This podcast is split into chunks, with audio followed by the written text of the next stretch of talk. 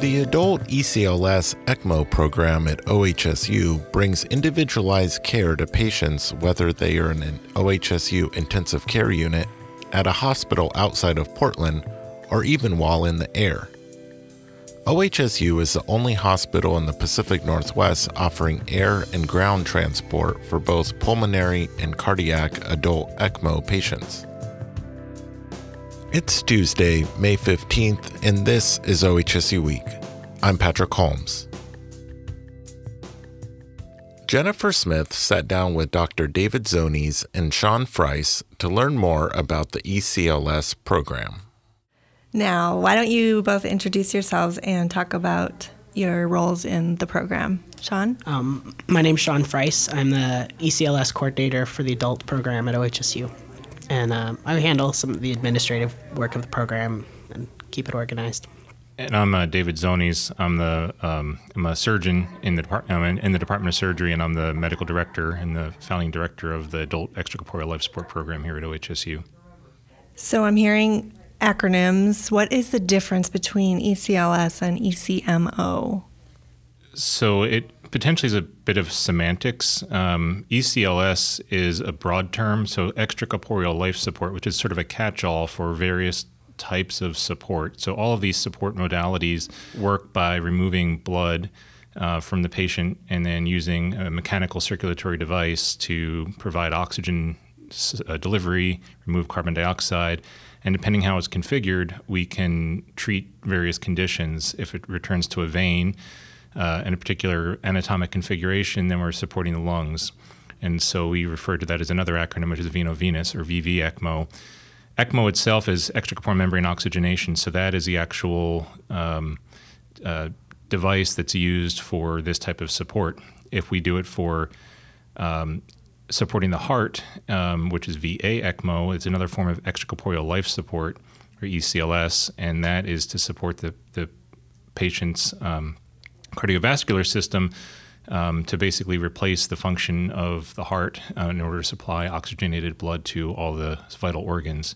There are other types of modalities we could provide for patients who have, uh, say, severe pulmonary disease, uh, so COPD. And in that particular case, um, it's another form of extracorporeal life support. And so the reason we use that, that terminology is because there are different ways of managing it. Technically, even in, in that arm, uh, basically toolbox, we have things like renal replacement therapy, to, which is traditionally dialysis. But in, in our particular system, we can actually integrate that as part of the entire circuit that we're uh, managing the patient in, during their critical illness. What are some of the other reasons a person might need ECMO? Traditionally, um, for respiratory failure, uh, most people think about influenza. And so this past season, we had a very, as most people know, there was a pretty significant influenza season across the entire United States, and certainly we were affected here in Oregon. So when traditional modalities such as support on a ventilator fail, and we try to to augment the patient and try to to use various techniques to try to um, support their respiratory failure, once that fails, ECMO is traditionally the, the rescue strategy to support those types of patients when there are really no other options left. Another modality that we use here quite frequently because of our heart failure program, our advanced heart failure program, is supporting patients in severe cardiogenic shock. So, if they have a massive myocardial infarction, if they have severe uh, cardiogenic shock because of um, sepsis, or if it's that they're in the operating room and they and they have a difficult time or are incapable of coming off of traditional cardiopulmonary bypass, that we can essentially provide that same type of therapy out of the operating room. So that's another significant um, use of the modality that we use up in our cardiovascular intensive care unit. There are some other options for using it. If a patient has severe hypothermia, say that they have been exposed out on Mount Hood or they've been exposed in the ocean, um, or they just have, for whatever reason, have severe hypothermia and, and risk of uh, hypothermic arrest or potentially dying, we can actually rapidly rewarm patients by removing all of their blood and, and using our circuit to both provide oxygen to their brain, lungs, and vital organs, but we can also actively rewarm the blood and reverse their hypothermia. There's probably about a dozen reasons, but the, prin- the principal reasons for using it are for either supporting the lungs or for supporting the heart. And what makes the ECMO program at OHSU unique? One of the things that's unique about our program is we go to where the patient is. So if we have a patient who's on cardiac support, they can be in the cardiovascular ICU. And if we have a patient who has the flu and has respiratory failure, we can keep them in the medical ICU and with their primary teams. And then we come on and partner with their primary teams to do the ECMO. Um, so we, we go to where the patient needs to be. Um, we also, our team involve, includes physicians from all of the different areas in, in the intensive care group, and we have anesthesiologists, surgeons, um, and a whole group of physicians. We also have nurses from all of the different adult ICUs come together for our ECMO team. So we have specialty uh, understanding of multiple different populations, and we go to them and um, really I think that teaming up gives them the best care possible because they can still stay with their primary group and we just come on to support them. To just add to what Sean said, what makes our program extremely unique is this multidisciplinary, interprofessional approach to the patient's care, which compared to many centers which are really siloed into doing this particular treatment in a particular place in the hospital with a very specific team, um, we have really embraced this larger model of care. And really, the secondary effect of that has been not just for this particular patient, but for patients who have sort of diseases like it. We have the ability now to reach out across the entire hospital to. Um, to get that expertise where normally we'd really be siloed as an act only as consultants and being able to have the flexibility of the nurses to be able to work in any real any part of the hospital has really just increased our capacity to care for the most critically ill patients. And the working with Life Flight and being able to physically go to long, faraway regions is fairly new, as I understand. What, how did that come about, and what advantages does that provide? So personally, um, how I got into all of this work was um, I came out of the military, out of the Air Force, where this was the mission we did, and I did, had done this exact mission in Europe and in uh, North Africa. And so we would routinely transport these critically ill patients all across um, Europe and then even back to the United States. This model is not particularly new. The, so the military has been doing it for quite a while, for a number of years. In the civilian world, um, it, it, does exist, and in fact, we have a partner in in Portland that has been doing this for a while. What we bring to the table is just is, as I mentioned previously, is just in addition to the respiratory failure piece of it, is really being able to provide the full capability of providing both support for cardiogenic shock as well as respiratory failure and all those other modalities. The ability to, to partner with LifeFlight Network, um, they already have a network established with aircraft and you know, fixed wing and rotary wing aircraft throughout the entire region. And they're um, they're very good at what they do. This is just an additional capability that really was beyond their scope of practice. So by being able to bring our team and their team together, uh, we have now been able to provide a capability for the residents of Oregon as well as Washington, and then we plan expansion into other surrounding states to be able to provide this region, this regional capability to all the citizens in, in the area. So, an ECMO treatment clearly requires a quick, coordinated effort, especially if you're going to a patient who's critically ill. Could you talk about how the team organizes to provide a timely response? We have an on call team 24 um, 7, which um, traditionally the configuration is going to be a physician um, who's part of the ECMO team, one of the ECMO attending physicians, faculty physicians, um, who could be a surgeon or one of our intensivists, or sometimes both, as well as uh, one of the ECMO nurses. So we have our, our larger group of ECMO providers and nurses, and then we've uh, identified through Sean's help we identified a core group of people who'd be p- part of this transport team. They are on 24 hour alert to be able to go at a moment's notice. And we, uh, once the patient is identified and moves through our transfer center, and we are all in agreement from both the sending facility uh, that's requesting the capability and then our team's availability.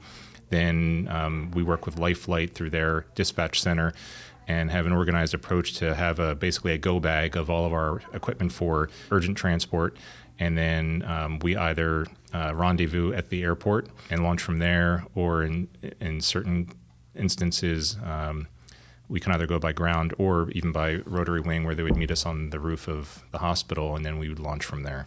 Multiple checklists, multiple, um, you know, we, we drill, we run scenarios so that we have the team as uh, agile, but we try to keep the team small enough so that we're nimble enough to be able to kind of launch at a moment's notice.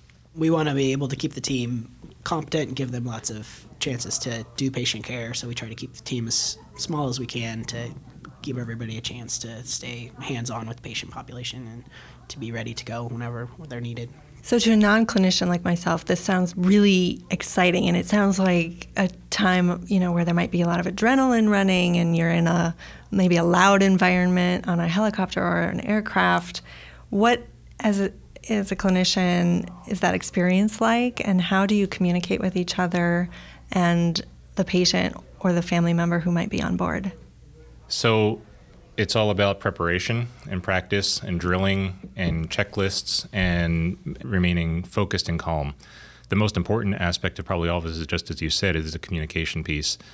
The competency is is an expectation. It does raise the bar a bit because now you're in a foreign environment outside of the traditional hospital walls the ideal situation is that everything is stabilized so that we have a very uneventful flight. The point is to have that uneventful flight so that everything's been figured out ahead of time, but we have all of our plans uh, about what to do in the event of, a, of an in-flight emergency worked out and drilled prior to you know having to potentially go through that experience. We've learned a lot of that from just having the emergency drills that we do here, as well as just the, the emergencies that have, aris- that have arisen on the inpatient side we tend to use again with sort of the military background uh, a mnemonic. The mnemonic is pace which is the one that i always think of and when i talk to my colleagues about that is that we have a primary mission. What's our primary thing we're doing which is putting them on ecmo?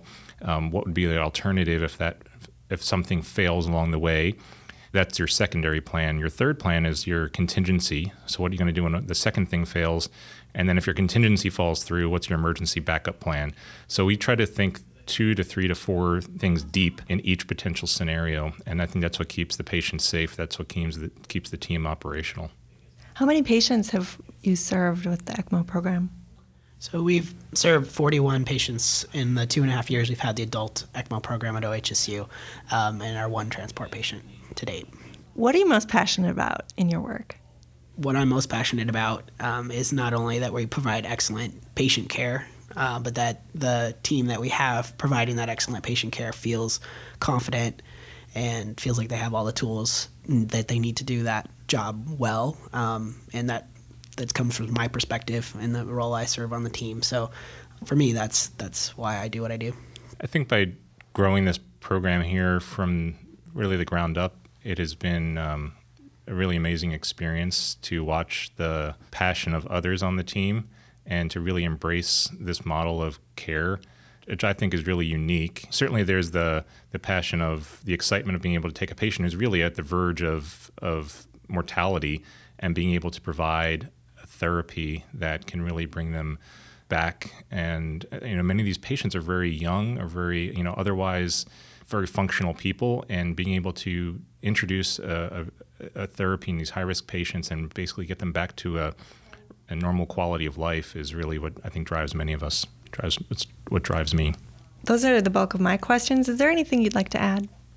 I think that one of the secondary benefits of this program has been the cross communication amongst the various services, and the initially was healthy skepticism has now turned into a desire to try to bring these optimal therapies to patients. And you know, at least in the adult world, you know, ECMO's been around a, a long, long time. For adults, it's the data hasn't really panned out to be very effective, and that data really changed after the last pandemic. The experience of providers and nurses has gotten better. The data, the mortality, the registries have shown that we are actually getting patients to survive, and not just survive, but survive with high, you know, good quality of life.